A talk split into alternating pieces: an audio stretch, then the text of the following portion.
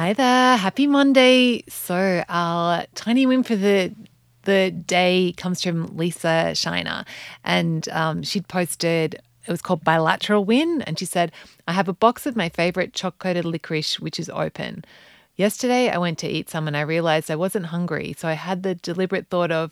I want a strong body. She said, random but effective thought, it turns out. Um, did some bilateral stimulation with the box and put it back. So celebrating Lisa for like making that intentional choice. And yeah, it doesn't matter where the thoughts come from if they um, get us where we want to go. Amazing.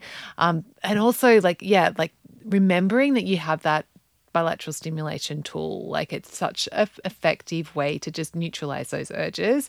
And I love it. Like they use the box of licorice to do it. I've done it with a peanut butter bottle. It's really, um, it's it is really effective. So yeah, just a reminder today about the power of bilateral stimulation.